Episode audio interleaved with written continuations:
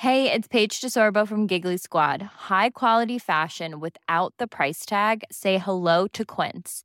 I'm snagging high-end essentials like cozy cashmere sweaters, sleek leather jackets, fine jewelry, and so much more. With Quince being 50 to 80% less than similar brands. And they partner with factories that prioritize safe, ethical, and responsible manufacturing. I love that. Luxury quality within reach. Go to quince.com slash style to get free shipping and 365 day returns on your next order. Quince.com slash style.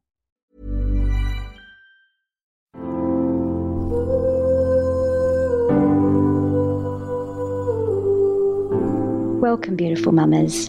Have I got a treat for you today? Today's interview is with the international best-selling author Kate Northrup. Her book, Money, a Love Story, totally started my transformation of understanding my money, the story I have around money, and how I can change it. I've interviewed Kate a couple of times now, but the first time I spoke to her, she wasn't yet a mama.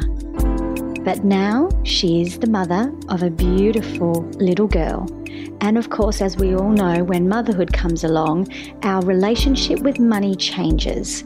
And that's why I was so excited about interviewing her for the Happy Mama movement. I know you're going to get so much out of this.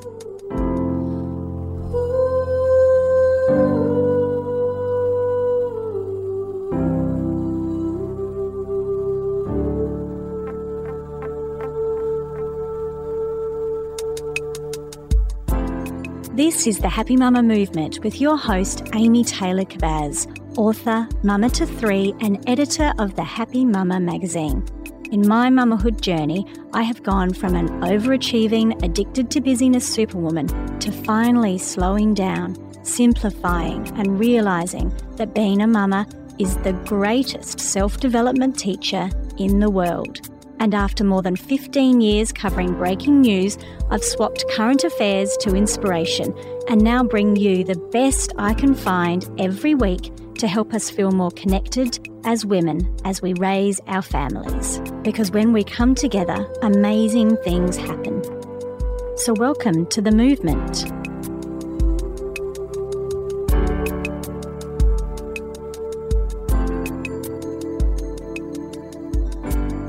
So, Kate, um, I really wanted to speak to you about our relationship with money after we become mothers. because so many of us have, in our earlier life before motherhood, had a sense of independence. Much of our sense of identity has been tied up in our work and what we do. And that massively changed for all of us when the first baby comes along. And even then, when we might go back to work part time or full time, it is con- continuously changing our relationship with money. So I'm wondering if you could start by taking us back to your relationship with money before you became a mother, because you've been through a bit of a journey with that. And then we'll have a look at how that changed once your beautiful daughter arrived? Mm. Yeah. So, you know, I worked on my relationship with money a lot before I had my daughter. Um, and I wrote a lot about it in my book, Money, a Love Story. I kind of chronicled that journey, and that, that book came out um, two years before I had uh, my baby. And so, um, you know, for me going into motherhood, I had always really i became an entrepreneur so that i could create financial freedom before having kids um, and you know i wanted to be able to be a mother without as much financial pressure as i had witnessed other people experience um, and also i wanted to be a mother and not have to work as much as my parents did while mm. parenting mm. um, and so uh, that was that was sort of like why uh, you know my motherhood journey and my financial journey are actually incredibly linked because my whole reason for starting a business was because I wanted to be a mom. Mm. You work a lot with mums um, running businesses now, entrepreneurial mums, and, yeah. you, and you support them in their journey. And I do think that, if I can just summarize, the majority of women I know who have started a business like this have done for the same purpose as you've said. They want to actually be there at school pickup. They don't want to work the long hours. They want the freedom of being able to choose their own hours and still bring in an income. However, there's a very romantic notion out there about what this looks like, isn't there? Don't you think? Yes, totally. and I had, you know, I think I had this idea. We have so many ideas before having kids. Like I had this idea that I could sidestep um, the pull between work and motherhood. Um, mm. Um, and and I thought that if I could create the financial well being or freedom so that I had income coming in, whether I was working or not, then I wouldn't have that same tension. And the truth is, um, I I was not able to avoid that, and so I thought that you know creating all this freedom would would make mothering easier. And I'm sure because I've only had my own mothering journey, I'm sure there are things about it that have made it easier. But um, but in general, like I don't find parenting easy in any way. so mm-hmm. nor do I find running a business particularly easy. So it's definitely it's definitely really different than I expected. I'm so glad you said that because I do think we need to be really honest that starting your own business is not the solution for everybody. I think um, we're sold a bit of a um, perhaps an, an easy journey through social media at times where we're promised that this is the way to have it all. And personally, I see so many mamas staying up all hours and pushing themselves in all different ways to try and make that happen. And I think we need to be really honest about that. Yeah. Well, I completely agree. Um, it is not for everyone. But I will say also the way that social media and kind of the hype of business teaches us is that the point is to grow, grow, grow, grow, grow, no matter what, do more, get bigger.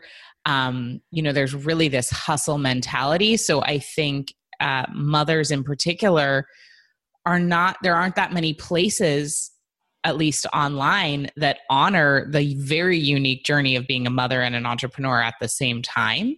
And i think that when you are in that position you really need to give yourself more space than certainly than i did when i was a single woman running my business. I mean it was no problem doing 10 million things and staying up all night. And um but i just i see that with i see mom entrepreneurs trying to operate as though they don't have children almost exactly. and and fit into these standards that are just it's it's ridiculous. And also like for what? Now obviously you got to put food on the table you know pay your rent pay your mortgage whatever. So i get that. And some of that is just you know you got to work to pay for your kids right but then beyond that i think there's a lot of extra drama we can create for ourselves by getting whipped up into a froth about keeping up.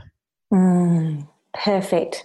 I totally agree. I think that keeping up is a perfect way to describe it. So for the mamas that are listening whether they're running their own business they're, they're back to work or they, are, they have decided or chosen not to go back to work just yet how do we examine our relationship with money when we are now so tied to our partner's income or a different way of viewing money? How do we start to look at what this means to us now?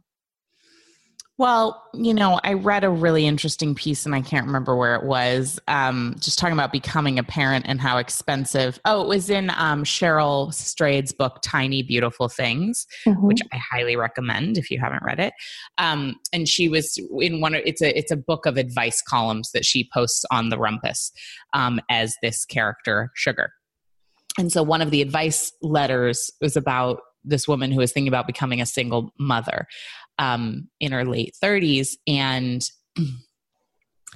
you know, Cheryl talked about how expensive children are, which is true. Mm-hmm. And she talked about sort of this feeling of like, okay, well, if you're paying a babysitter $15 an hour, and then, you know, let's say she, she, was a writer when she first you know she's been a writer and her husband is also a create an artist and so they were like working away and um paying this babysitter and you know during that time it's like oh my god did i even make $15 this hour to try to pay the babysitter? Did i even make 750 like i don't even know. And so i think that we have to it's a really great opportunity. Having kids is a great opportunity to to divorce our worth from dollars. Excuse me. Because that's okay. If we were, if we stay tied to my value is how much I earn in an hour, first of all, I really recommend just stopping connecting your hours for dollars anyway. So, figuring out ways, you know, I talk about that a lot in my book, different ways to earn money that are not trading hours for dollars. Mm. But becoming a parent is, it's like so critical because parenting is not valued in our or like raising children which i think is the most important job is not valued in our society in a financial way. And so if you look at your day and it's like well i changed six diapers and you know i did 10 loads of laundry and i read five books and i took you know we walked for an hour and then we played on the floor none of that makes money Mm-hmm. but it's valuable. And so it's, I think it's such a discipline to disconnect our worth from our income. Um, I think it's really important, particularly if you're a mom who is not at, back at work, especially if you don't plan to go back to work. Um, you know, if you if you have a partner who is earning the money, um, because otherwise y- your self worth will be eroded. Um, but it doesn't have to be. Just because society doesn't celebrate child rearing doesn't mean we can't celebrate child rearing as super valuable in our own homes because that's the only way we try change change society anyway. Mm, beautiful. It's so interesting that you brought this up because just last night I was doing a group call for my online program, um, wrapping it all up. It's a 40 day program. And mm-hmm. one of the focuses that we look at is value. And the mamas were saying to me last night that is the focus out of the six that we work through that they struggled with the most. It yeah. was this idea of starting to value themselves and what they do and just who they are in a different way that they're not just a mum and they're not just a wife and they're not just that person at work, but they value themselves in a totally different way. And it's still what we struggle with as women so much because, as you beautifully said, society doesn't value what we do, but also within ourselves, we aren't valuing what we're doing. Don't you think? Oh yeah, I mean, it has to start with us. Mm. You know, women will say, "Well, I, how how can I get you know my husband to to value what I'm doing more or you know my boss or whatever and and it always has to start with us because when we value ourselves and hold ourselves in high regard the world does rearrange around us to reflect that.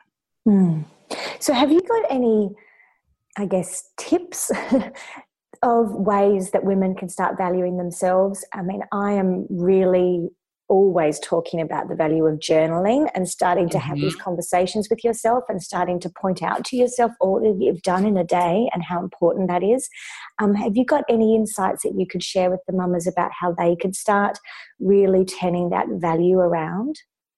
Yeah, I mean, I think it's really important to actually add up what it would cost to pay somebody else to do all the things that you do.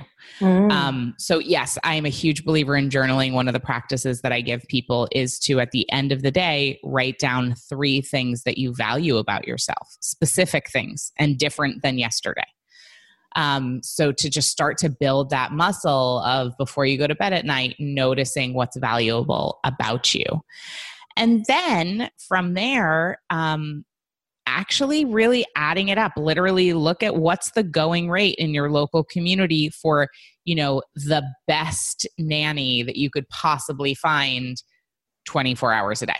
You know what would it cost to pay this person 24 hours a day? What would it cost to find a full-time housekeeper a chauffeur you mm-hmm. know, uh, an errands person, and add it all up, and you will be amazed by how much. And a cleaning person, you know, I'm not. I, am being, of course, incredibly stereotypical right now, mm-hmm. um, but these are a lot of the tasks that fall on. Um, you know that fall on women or if you have any men listening who are the primary caregiver to children because that I, I it's the very same conversation mm-hmm. when um, they're no longer the breadwinner and they're you know they're home and so we really have to add it up to begin to give ourselves permission to just relax into oh yeah i am providing like a tremendous amount of value here mm.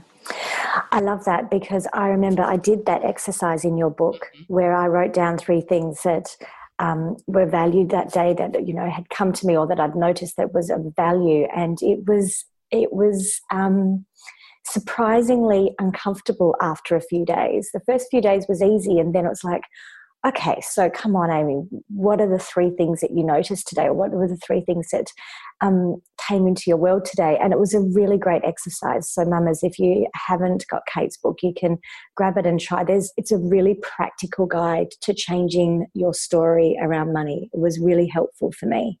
Mm. Um, one other thing I wanted to get your insights on, Kate, is the conversations around money. Um, many of us really struggle to either be really open and honest about where we are with our money or bring it up with our partners or even our boss or whoever it is that we need to talk to, to really sitting down and saying, okay, so where are we with our money? Mm-hmm.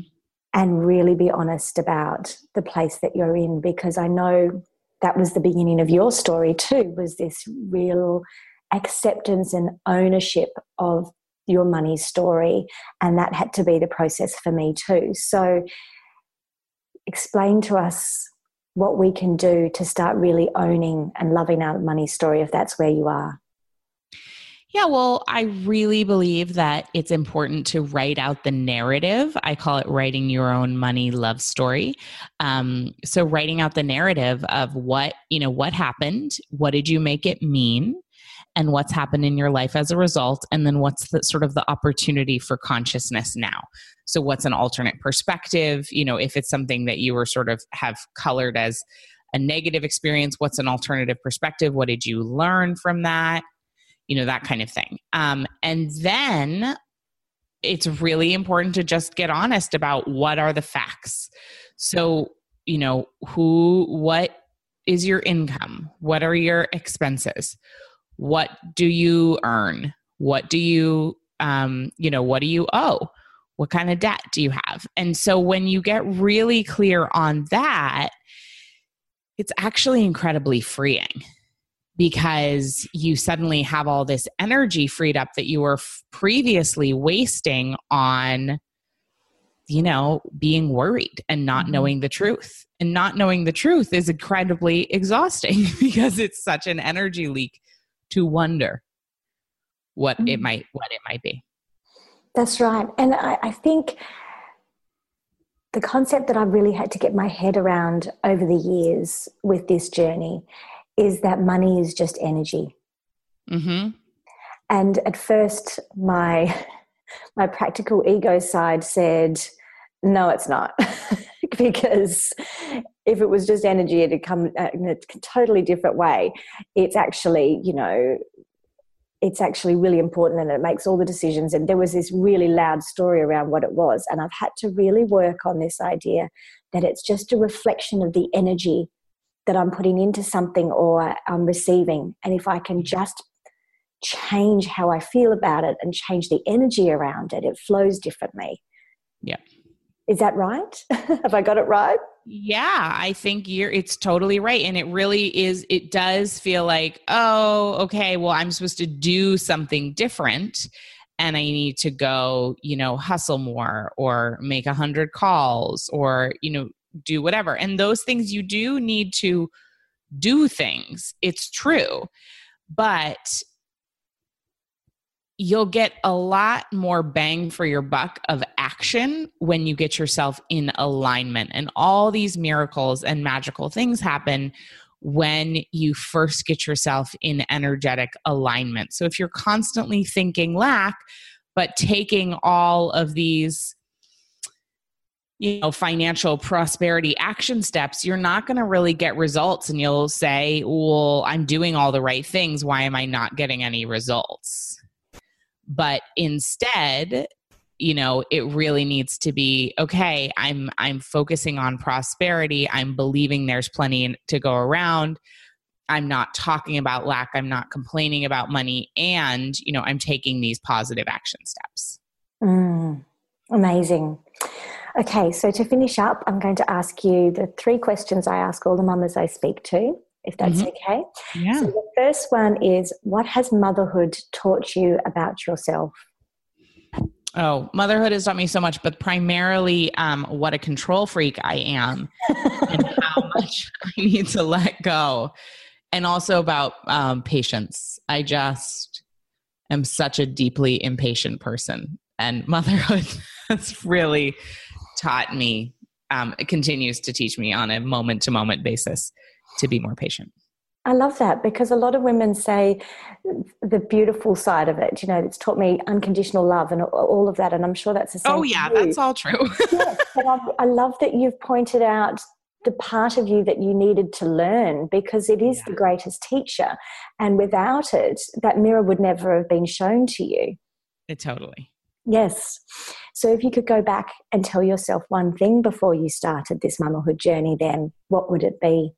Mm, it would be that it's not going to be what I think, mm. and that that's you know that it's it's better, and that it's more than okay. So just to let go mm. of my of what I of my expectations of what I thought it was going to be. Mm. And finally, then, what does being a happy mama mean to you? Mm, um, I think it means uh, letting myself off the hook and you know allowing things to be what they are and allowing there to be space for things to go as they're going to go rather than the way I want them to go. Does that come back to the controlling thing that you mentioned? Yeah. Yeah. Totally. So, practically, how have you been able to do that? Or have you really hung on and it's been forced? Yeah. Um, you know, one of the real areas around this was was Penelope's sleep. Um, mm-hmm. She's not like a great sleeper and I hired all these sleep coaches and read, you know, probably 15 different baby sleep books and tried all these different methods. And um, it was making me and my husband crazy. And mm-hmm. finally, I just let go and just like let her do her thing. And, you know, eventually she started sleeping through the night by herself. And I had so much more fun, like so much more fun with her um, when I wasn't trying to control her. So, that's been a real practical way that I've practiced. Is ah, just uh, it's such like a great analogy. Who she is. Yeah, it's such a great analogy of parenthood. We surely that's exactly my journey as well, Kate. Surely there's a book out there yeah, that will right. tell me how to fix this. there's really not. There really never is, basically. That's right. That's right. yeah. It's a journey between you and your child that you're going to have to yeah. figure out. Yes, I love that. Thank you so much. It's been really lovely to connect with you again. And mamas, I highly recommend Kate's book. If you have any thoughts that your story around money in your life, or the way that you value yourself and what you do each day, needs to be healed a little, it's a great practical way to work through what your story might be and to change it. So, thank you so much, Kate. Thank you. Thanks for listening to the Happy Mama Movement. To make sure you never miss an insight, please subscribe to this podcast and also pop on over to see the latest issue of the Happy Mama magazine at www.happymama.com.au.